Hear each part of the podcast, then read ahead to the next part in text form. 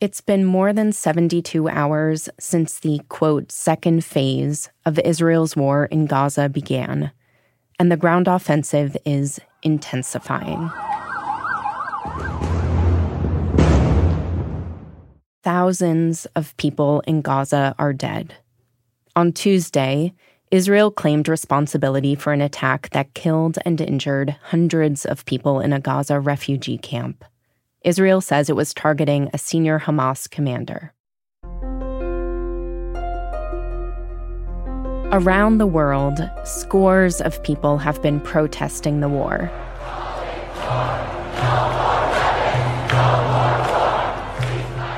But all this time, there's been one ally offering unwavering support to Israel, the U S government.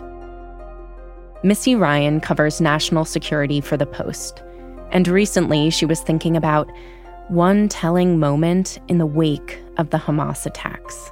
Biden came out in the days following the Hamas attacks and made this very unusual Oval Office address, only the second time during his presidency that he's done this evening address from the Oval Office. Good evening, my fellow Americans. We're facing an inflection point in history. One of those moments where the decisions we make today are going to determine the future for decades to come. He basically made the case for continued strong U S support, not only for Israel as it responded to these attacks, but also for Ukraine as it confronts, you know, continued conflict with Russia. You know, the assault on Israel echoes nearly twenty months of war, tragedy, and brutality inflicted on the people of Ukraine. Missy has been tracking the Biden administration's direct support to Israel since the massacre and kidnapping of Israelis by Hamas. She's especially been looking at the military support from the U S. Since the October seventh attacks by Hamas into Israel, the United States has rushed to provide an array of different kinds of munitions and weapons to the Israeli government, including small-diameter bombs, including interceptors for Israeli air defense systems. And the United States has sent out a number of different military assets to the region to support Israel without getting directly involved in the fight, including two aircraft carrier groups, which is a huge number of forces that are stationed in the eastern Mediterranean off of Israel. And, as it has for decades, America is offering support to Israel in the form of security aid. I'm going to send to Congress an urgent budget request to fund America's national security needs, to support our critical partners, including Israel and Ukraine. Is a smart investment that's going to pay dividends for American security for generations.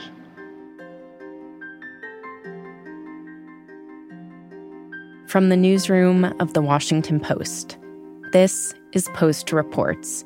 I'm Lillian Cunningham. It's Wednesday, November first. There are still a lot of questions about more aid to Israel right now, but for decades, Israel has been the number one recipient of U S foreign aid. So today, we're going deep into that history, and also why your taxpayer dollars are figuring into that military assistance.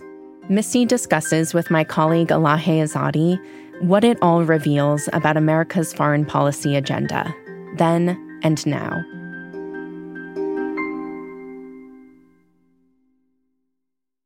I do want to learn more about the history and the context of U S aid to Israel, but I want to start first with what that aid looks like in this moment. You know, Biden has pledged this unqualified support to Israel and its goal of taking down Hamas. What does that support translate into in terms of actual material items? Like, what does that look like? So President Biden is requesting fourteen point three billion dollars in additional military assistance, or additional assistance, which is mostly military for Israel.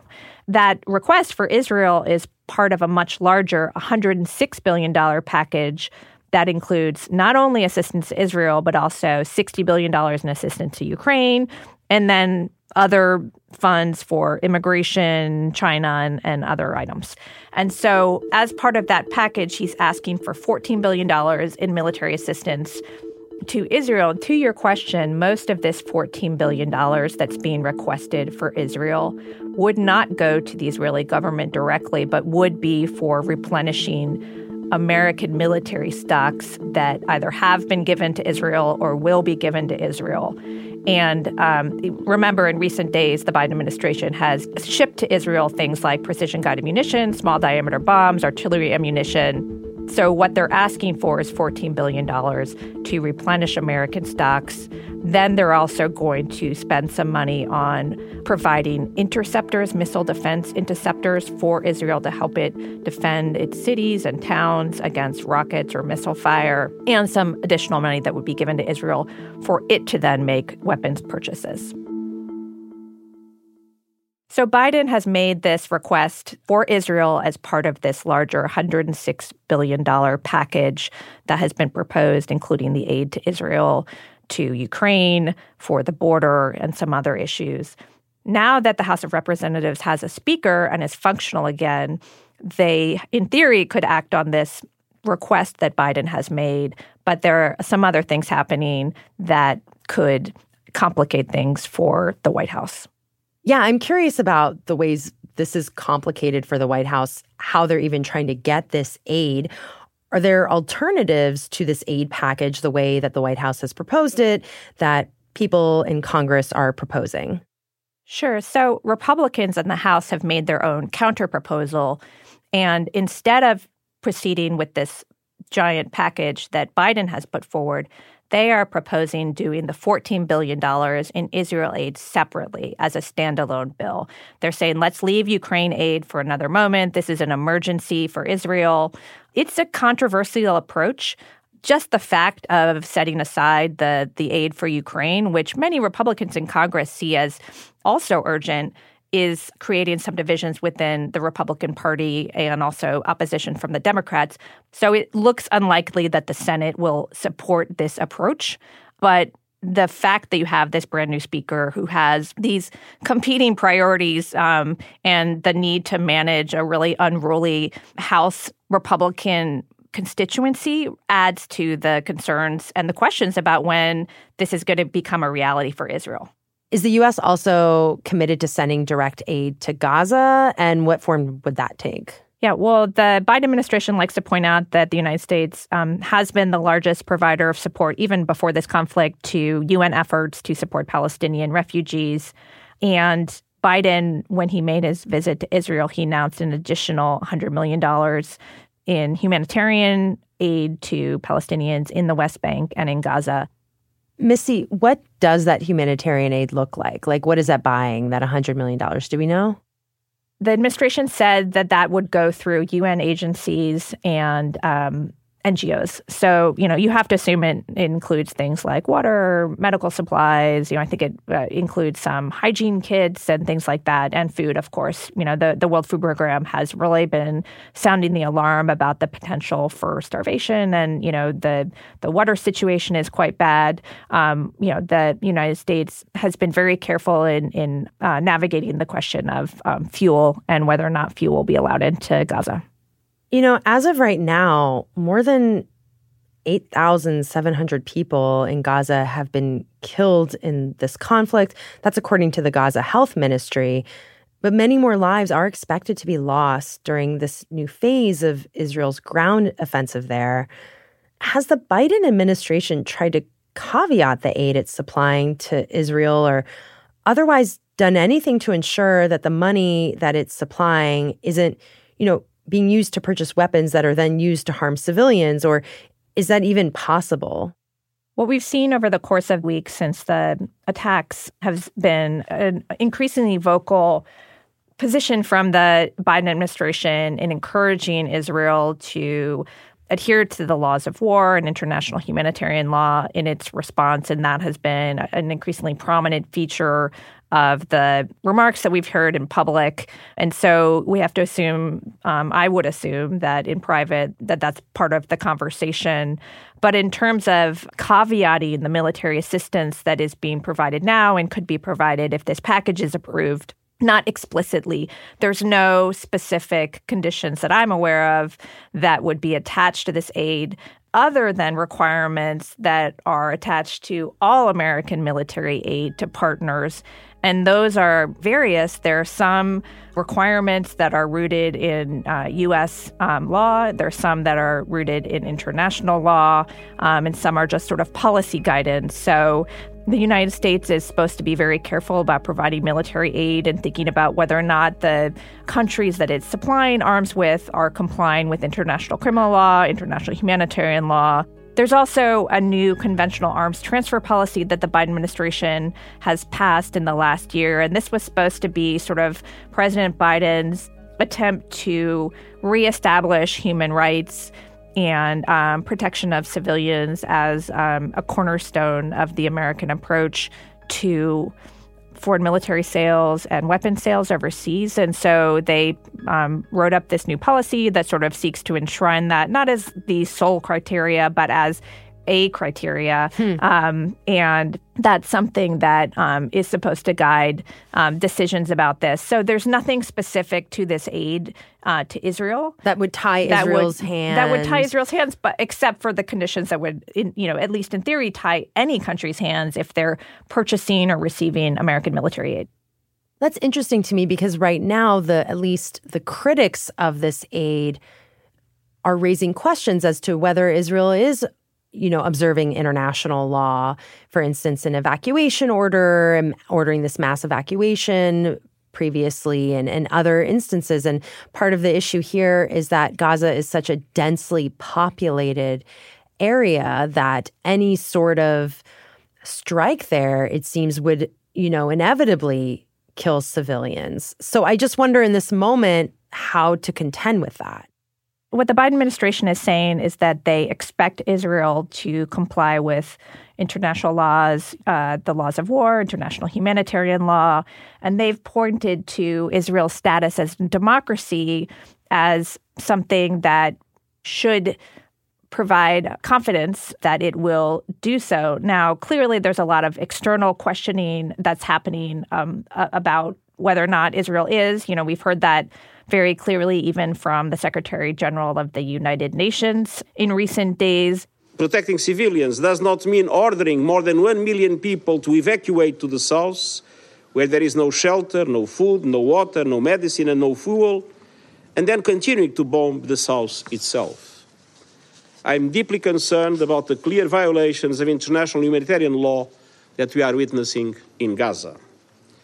Let me be clear, no party to an armed conflict is above international humanitarian law. The Biden administration is not making any sort of public assessment at this point. What we heard from Secretary of State Tony Blinken recently was that there would be plenty of time, as he said, to make assessments about the conduct of the war in the future. And it's trying to sort of signal publicly that this is important. You know, we've heard President Biden talk about, you know, civilian life and um, the importance of avoiding unnecessary loss of life. But at the same time, the Biden administration continues to stand beside Israel's right to respond to the Hamas attacks. Yeah, it's just interesting to think about because it's signaling, okay, we're going to assess to make sure that you're following these norms. But by that point, the deed will have been done. So I, I just, part of this is the nature of war, it sounds like, right? Well, there's, I mean, there is internal criticism of that stance. Um, clearly, you know, we've seen the resignation of one State Department employee who worked on foreign military assistance. Um, we saw Josh Paul, who was somebody who worked on um, congressional public affairs in the State Department, resigned recently, and he cited what, you know, he described as insufficient debate internally about the U S and, and compliance with existing guidance and, and norms and law and all of that. Uh, and there clearly is a lot of concern um, among other officials that we've heard about.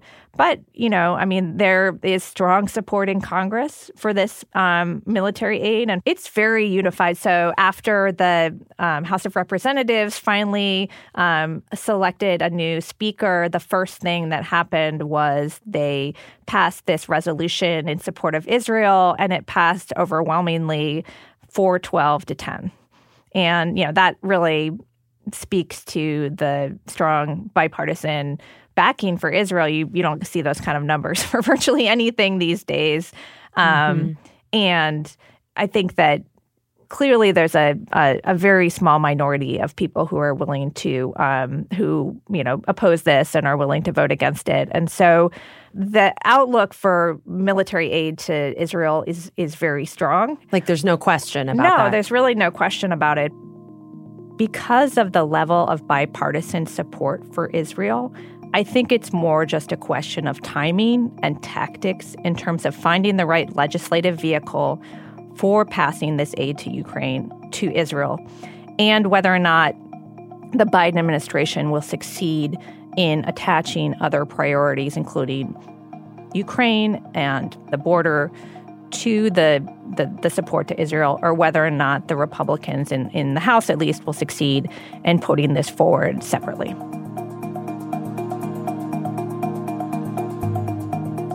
After the break, we dive into why the U S has historically been so invested in Israel. We'll be right back.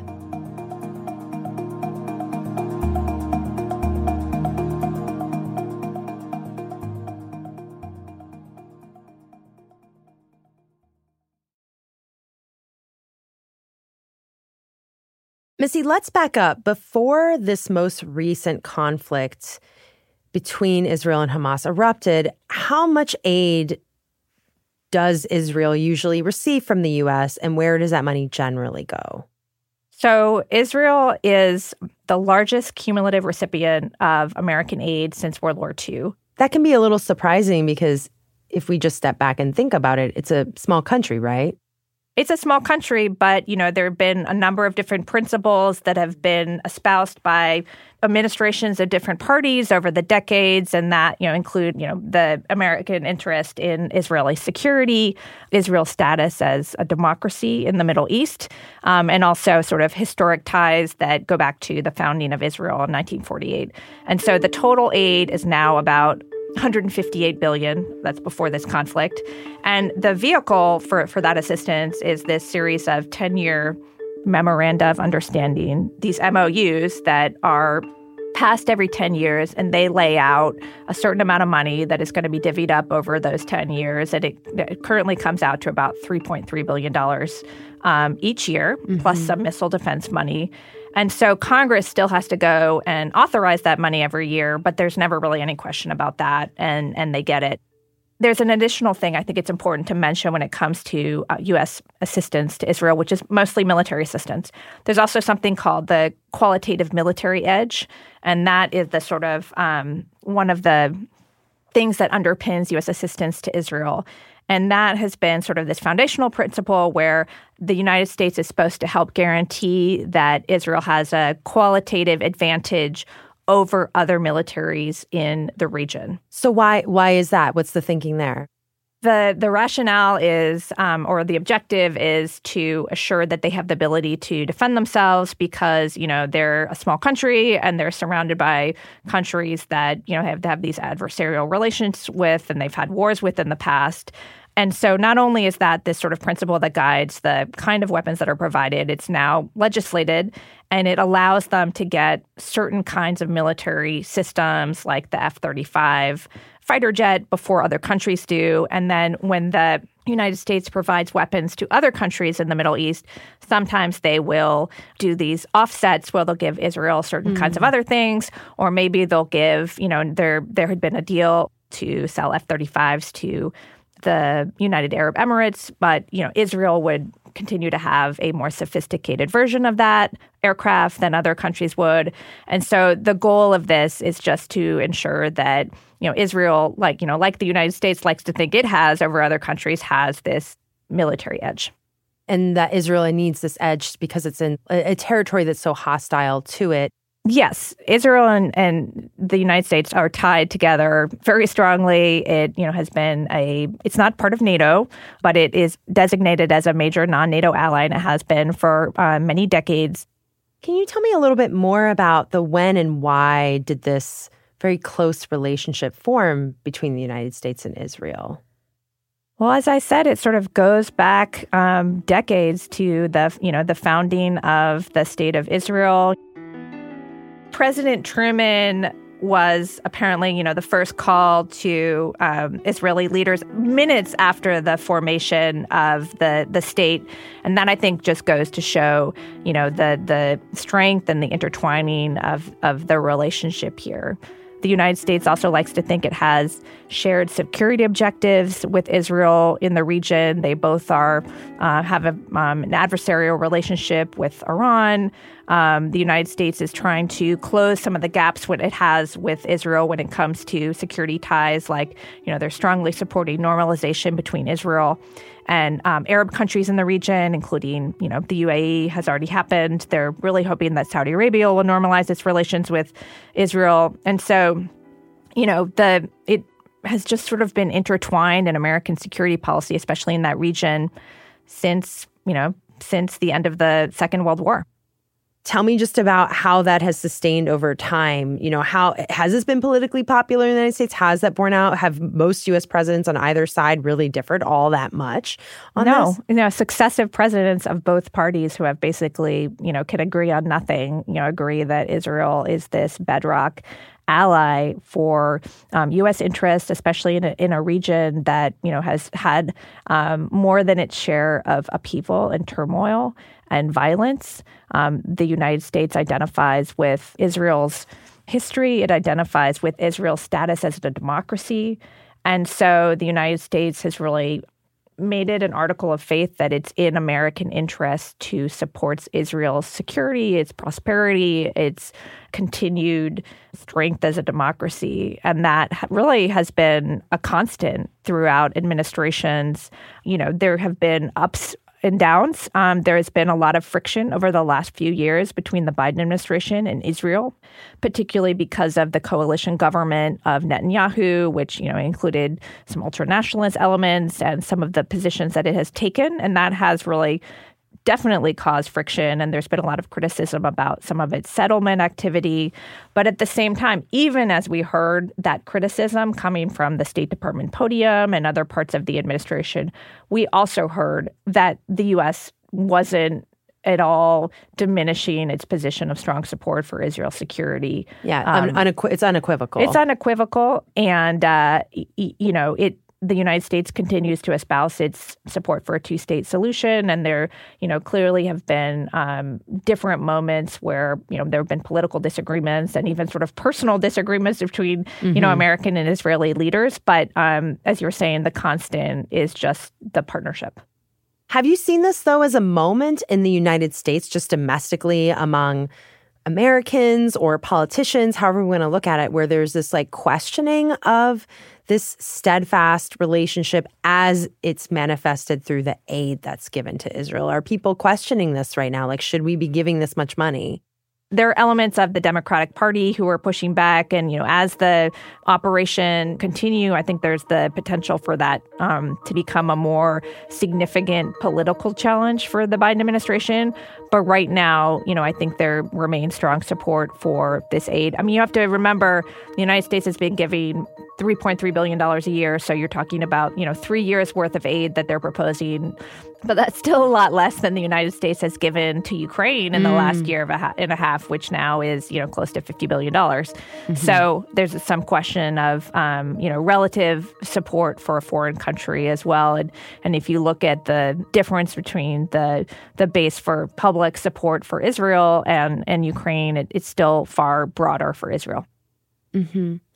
And then looking into the future, as you are tracking what happens with this aid proposal, what happens as Israel does get more aid, what are the questions that will be on your mind? What will you be tracking?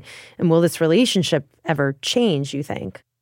I wouldn't anticipate any sort of fundamental decrease in the sort of symbolic support that the United States has for Israel. There have been, you know, some public questions over the years about the use of force. Um, you know, we saw this after the killing of Shireen Abu Akleh, the, you know, American citizen, Pal- Palestinian-American journalist who was shot and killed by Israeli troops as she covered a news event.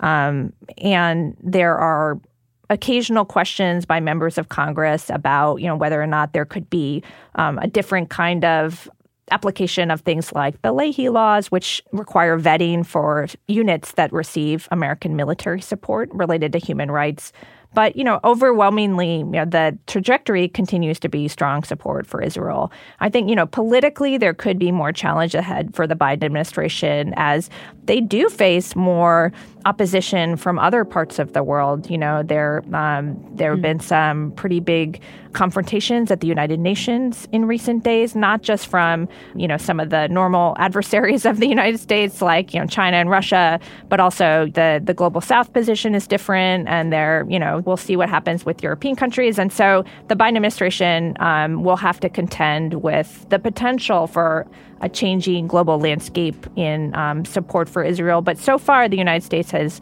appeared very willing, no matter the administration, um, really, to um, weather that because it feels like it's so strongly invested in, in this relationship. Thanks, Missy, for joining us. Thank you. Missy Ryan writes about national security for The Post. She spoke to my colleague, Elahe Izadi. That's it for Post Reports. Thanks for listening. Today's show was produced by Emma Talkoff and Eliza Dennis. It was mixed by Sean Carter and edited by Rena Flores. Thanks to Andy DeGrandpre. If you love the show, help other people discover it by leaving a rating on Spotify or a rating and review on Apple Podcasts. I'm Lillian Cunningham. We'll be back tomorrow with more stories from The Washington Post.